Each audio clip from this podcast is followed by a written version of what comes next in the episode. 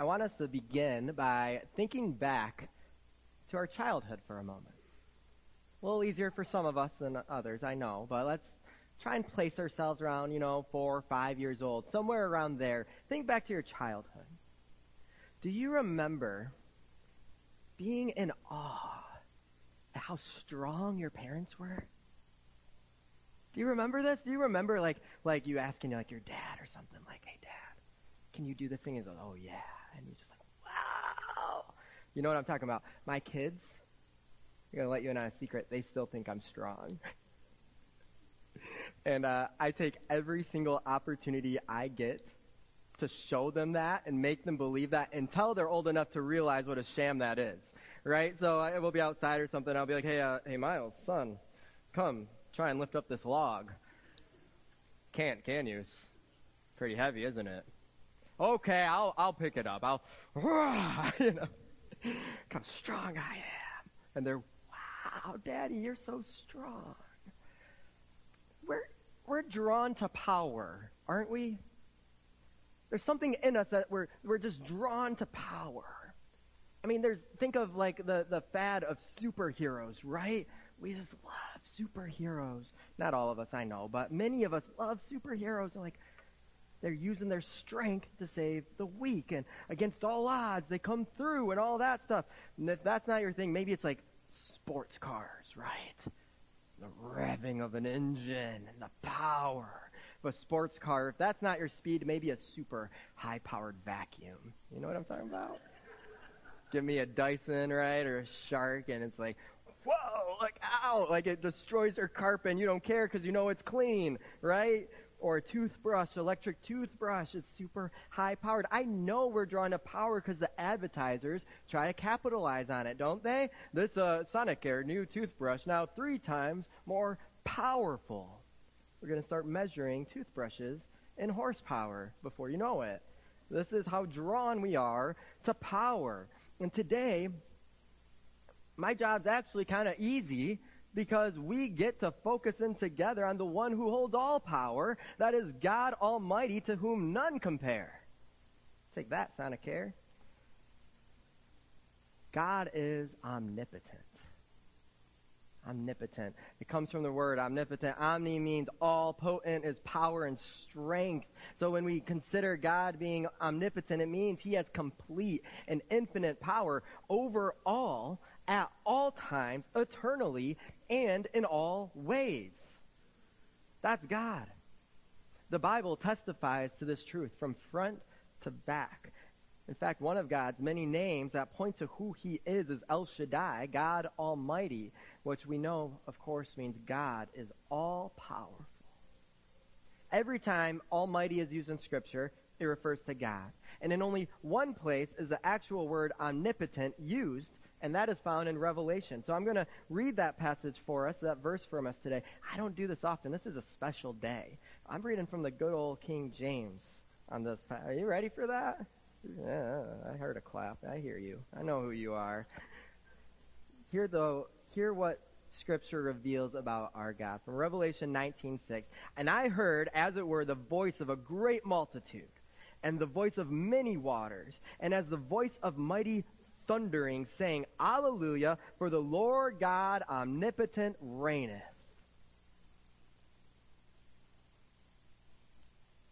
Isn't that profound? You know Handel's Messiah, don't you? Hallelujah. The Lord God, omnipotent, reigneth.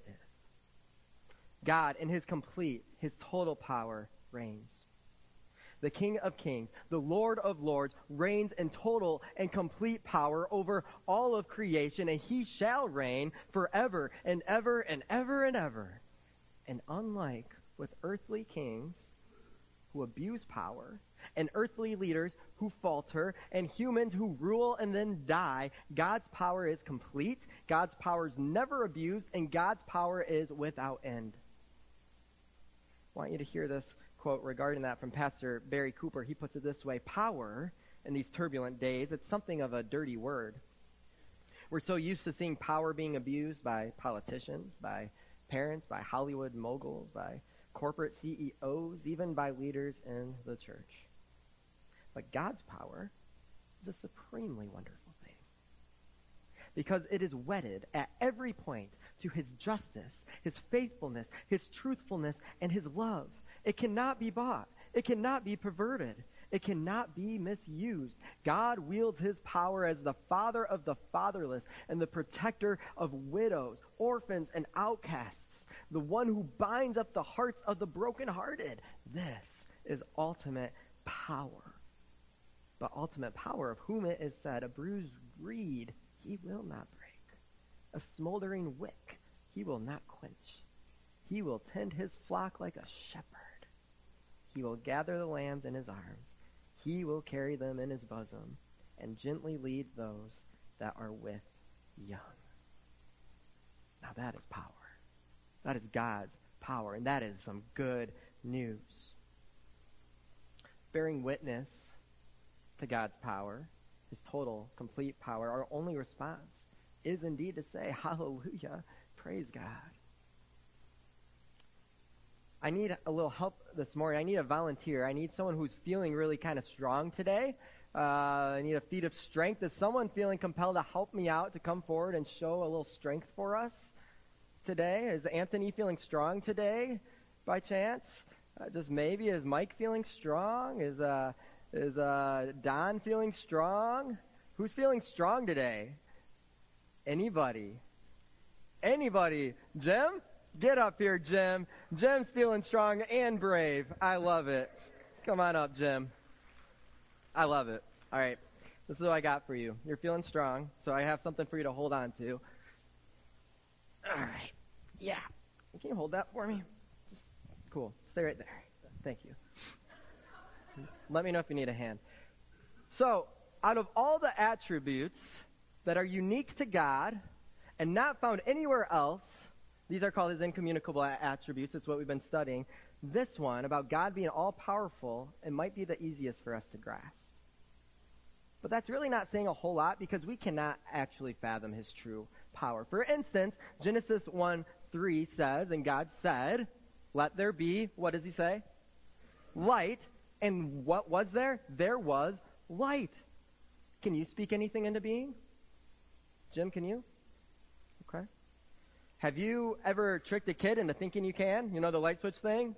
Hey, say let there be light and you flip the switch. and like, wow.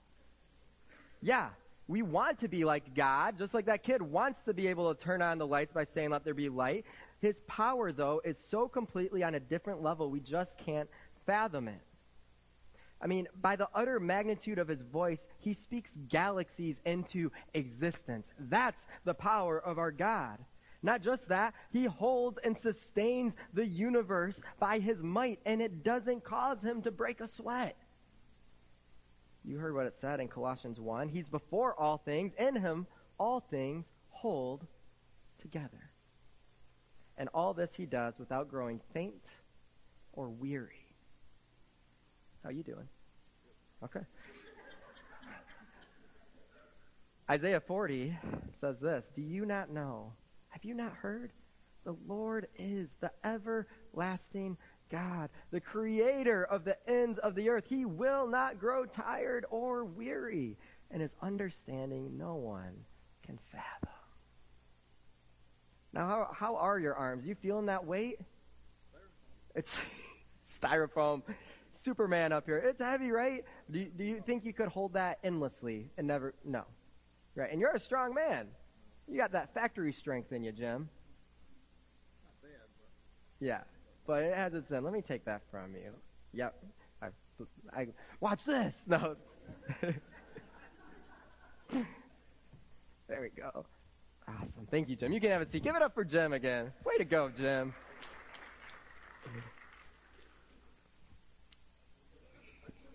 He's, he's starting to sweat. Well, I hate to tell you this, Jim. You're a great guy, but you're not God. Because God never grows faint. He never sweats. He never grows tired. He never grows weary. And God never even needs to rest. You might need a nap now, Jim. That might have been it for you for today, right? You might have to go home and take a nap, but God doesn't.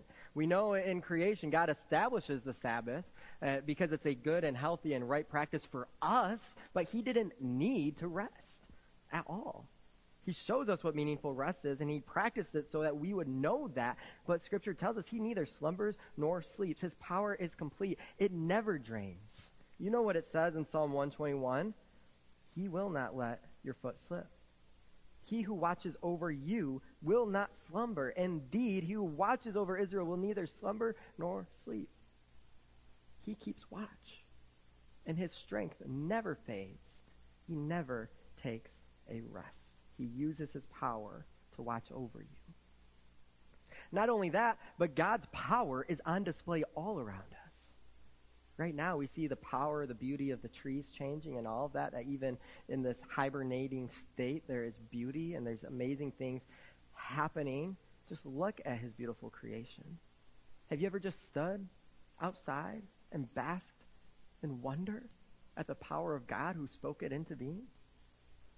But one time I had this incredible uh, privilege to, during, uh, uh, hey, God be with you, Jim, as you go to respond to that um, in my finishing up my seminary studies, I got to go to the to Brazil, and I, I lived on a boat on the Amazon River for about a week.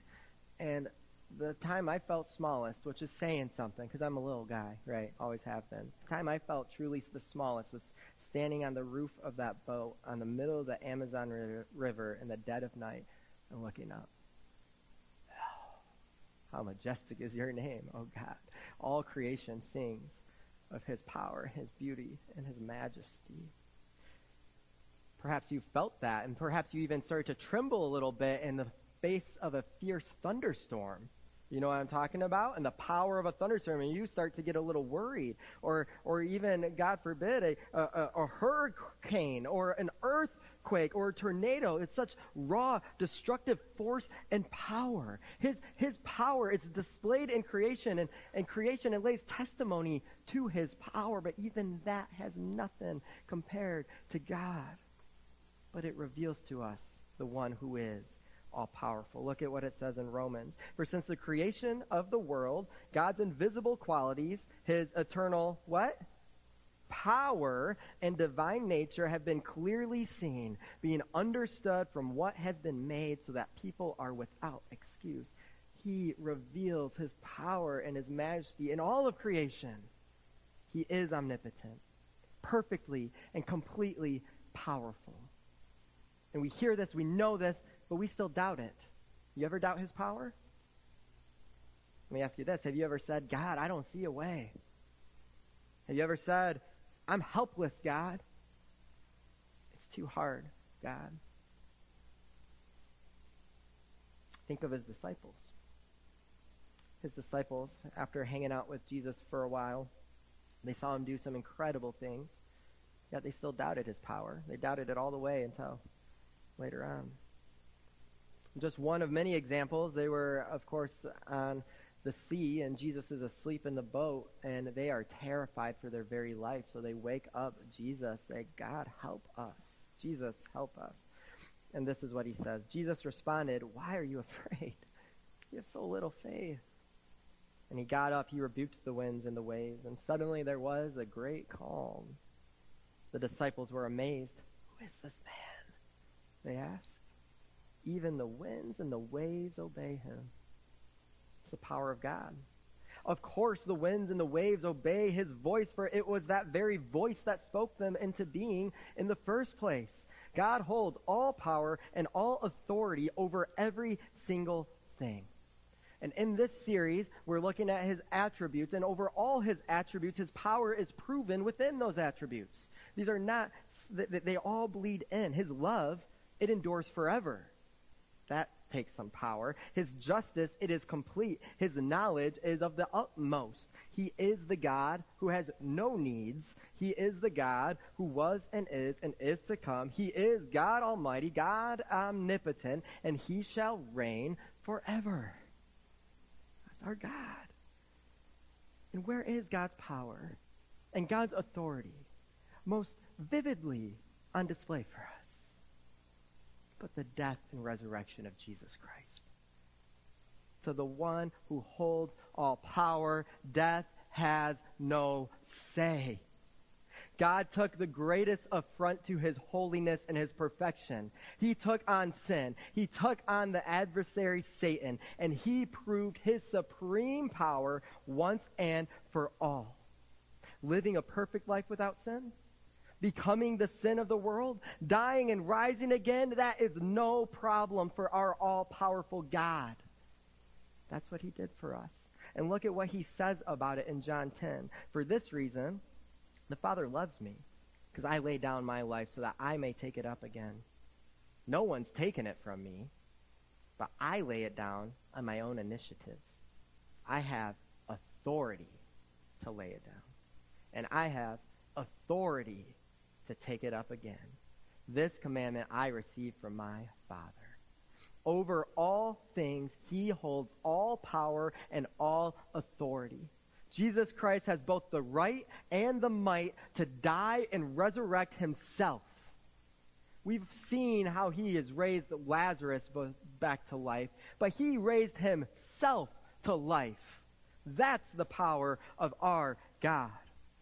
That is God Almighty, and none shall ever compare. Do you believe God is all powerful? Do you, do you see it? Do you sense it? Do you feel a little bit more like that kid again in awe of your father's strength?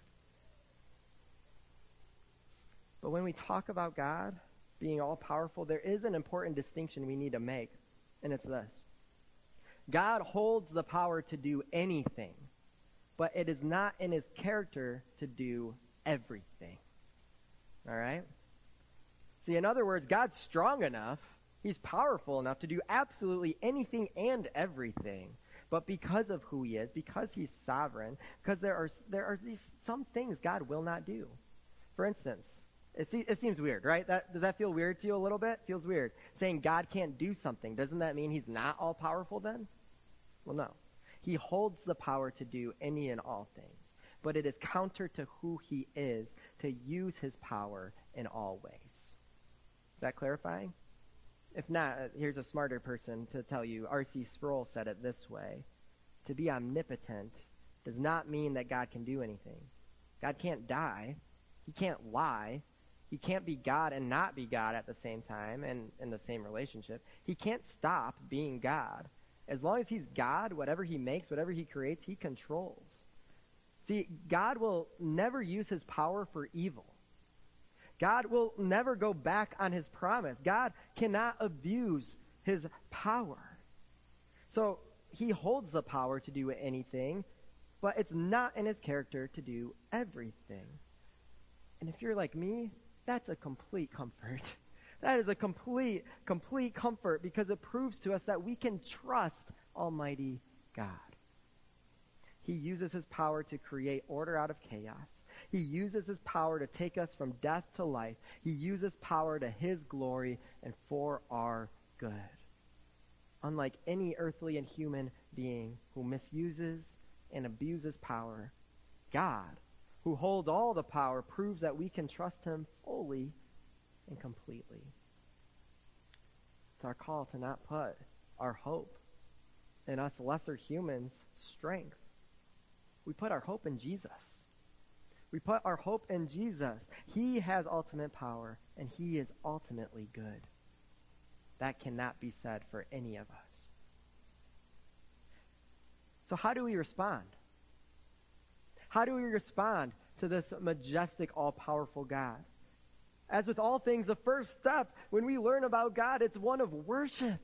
We worship Him. We worship Him to stand in awe and majesty at the power of our God, to love Him deeply with everything we have, to, to acknowledge that we are not all powerful. Only God is. And then we use the strength that He has given us to His glory, not ours. You guys remember the greatest commandment Jesus taught it before, and, and, and Jesus was even asked it by one of the, the rulers. Jesus was asked, What is the greatest commandment? And he responds, The most important one, Jesus answered, is this Hear, O Israel, the Lord our God, the Lord is one. Love the Lord your God with all your heart, with all your soul, with all your mind, and with all your strength. And the second is this love your neighbor as yourself. There's no commandment greater than these. We respond to the power of God by loving the Lord our God with everything, including our strength. Have you ever thought about what that means to love the Lord your God with all your strength? In a world wrought with human, with our own, our human's love affair with power, Jesus calls us to use our power to love him and our neighbors. We love God with our strength when we use the energy we have and the power that we are given, whether it's physical power, whether our financial power, our emotional intelligence, or our, our, our just intellect to further his kingdom, to protect and defend the weak, to give voice to the voiceless, to point to the hope of Jesus into this broken and this dying world. That's what it means to love the Lord your God with all your strength. That's a life of true worship. To give adoration to God and then living out what he commands us through our faith-filled obedience. So we respond to his power with a life of worship. But we also respond to God's omnipotence by recognizing that he's the source of our power. He crafted us all in a certain way. I made a list earlier physical, financial, emotional, intellectual. Those are all some ways that you may be powerful. The way that God created you to be powerful, that you can do things. But indeed, when we rely on our own strength, we can't do much. My kids are going to find that out about me, right? But when we rely on God, we can move mountains. He can move mountains through us. Look at what God does to those who rely on Him passage we read earlier, I'm going to finish it for you. Starts off this way Do you not know? Have you not heard? The Lord is the everlasting God, the creator of the ends of the earth. He will not grow tired or weary, and his understanding no one can fathom. But like Jim, like all of us, we grow tired. We grow weary. And so it continues and says this He gives strength to the weary, and He increases the power of the weak.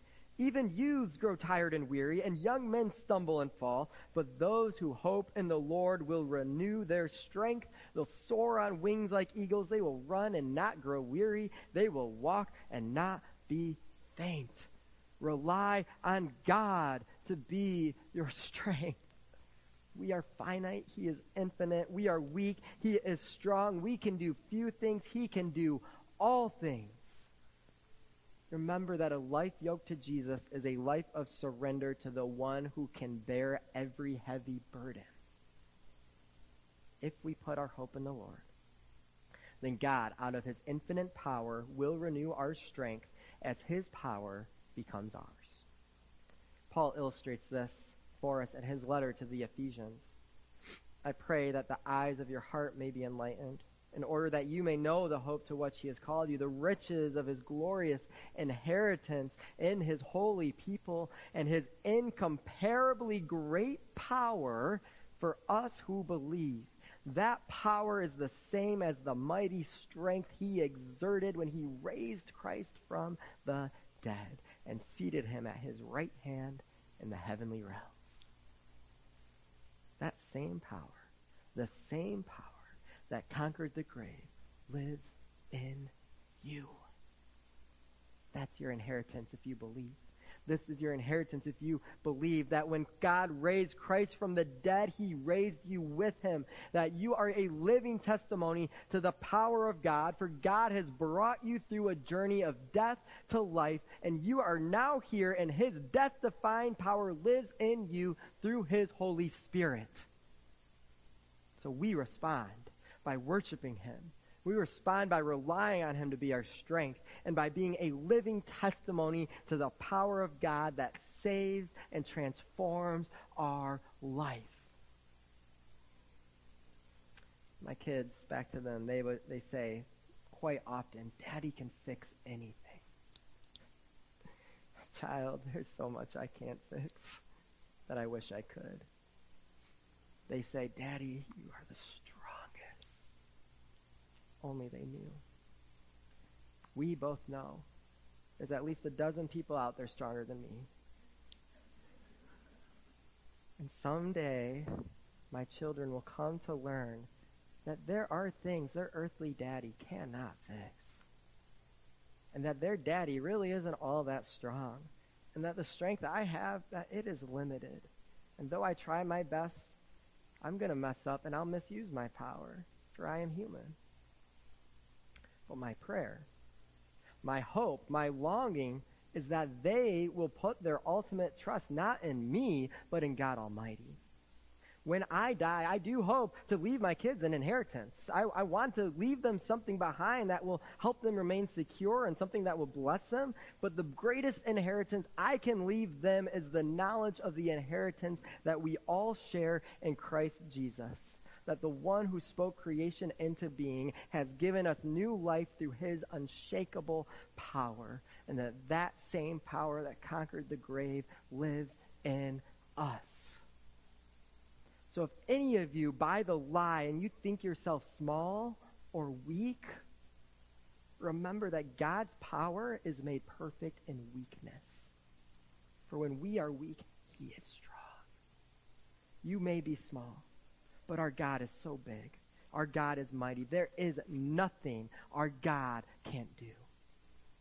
Knowing God is all powerful, we can believe him when he says, Satan is crushed we can believe that God can take anything that is thrown at him, and we can, with confidence, fall into his arms, knowing he will hold us up and in his own power see us through anything we might face. That is my prayer for my kids. That's my prayer for all of us. And it's the same prayer that Paul has for the greater church. And so as we close today, our prayer will be from the words of Paul in his letter to the Ephesians. So let us pray. I pray that out of his glorious riches he may be strengthened. He may strengthen you with power through his Spirit in your inner being, so that Christ may dwell in your hearts through faith. And I pray that you, being rooted and established in love, may have power together with all the Lord's holy people to grasp how wide and long and high and deep is the love of Christ, and to know this love that surpasses knowledge, that you may be filled to the measure of all the fullness of God. Now to him who is able to do immeasurably more than all we ask or imagine according to his power that is at work within us. To him be glory in the church and in Christ Jesus throughout all generations, forever and ever. And all God's people say,